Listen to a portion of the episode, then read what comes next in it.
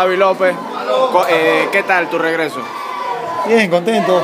Por suerte pude volver al equipo, se consiguió un triunfo importante, sobre todo en casa, que, que es lo que siempre buscamos, ser, ser imbatible acá en casa. Y bueno, por suerte lo pudimos conseguir.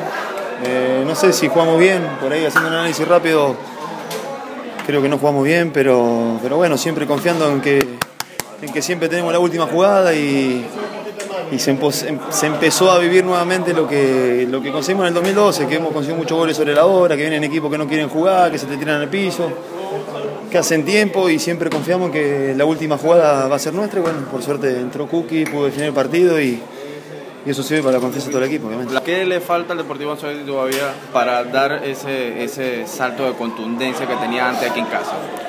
Y hay que trabajar, no es fácil después de, de haber logrado cosas importantes en el año 2012. Eh, el equipo entró en una, en una transición que administrativamente, dirigencialmente, las cosas no se han hecho bien y obviamente que eso se refleja en el resultado del equipo también. Entonces, eh, tuvimos que, tocar fondo, arrancar de nuevo. Ahora con la nueva gerencia, eh, tratando de que junto con los resultados le den confianza también a ellos para, para seguir creciendo y nosotros dentro de la cancha ir poco a poco haciendo el equipo cada vez más fuerte. Así que esto nos da confianza para seguir trabajando y la verdad que estamos contentos porque queríamos ganar en casa y obviamente fue un partido importante. De tener la misma nacionalidad que el, que el nuevo técnico, ¿ayuda algo en eso en, cuando, en, el, en el día a día?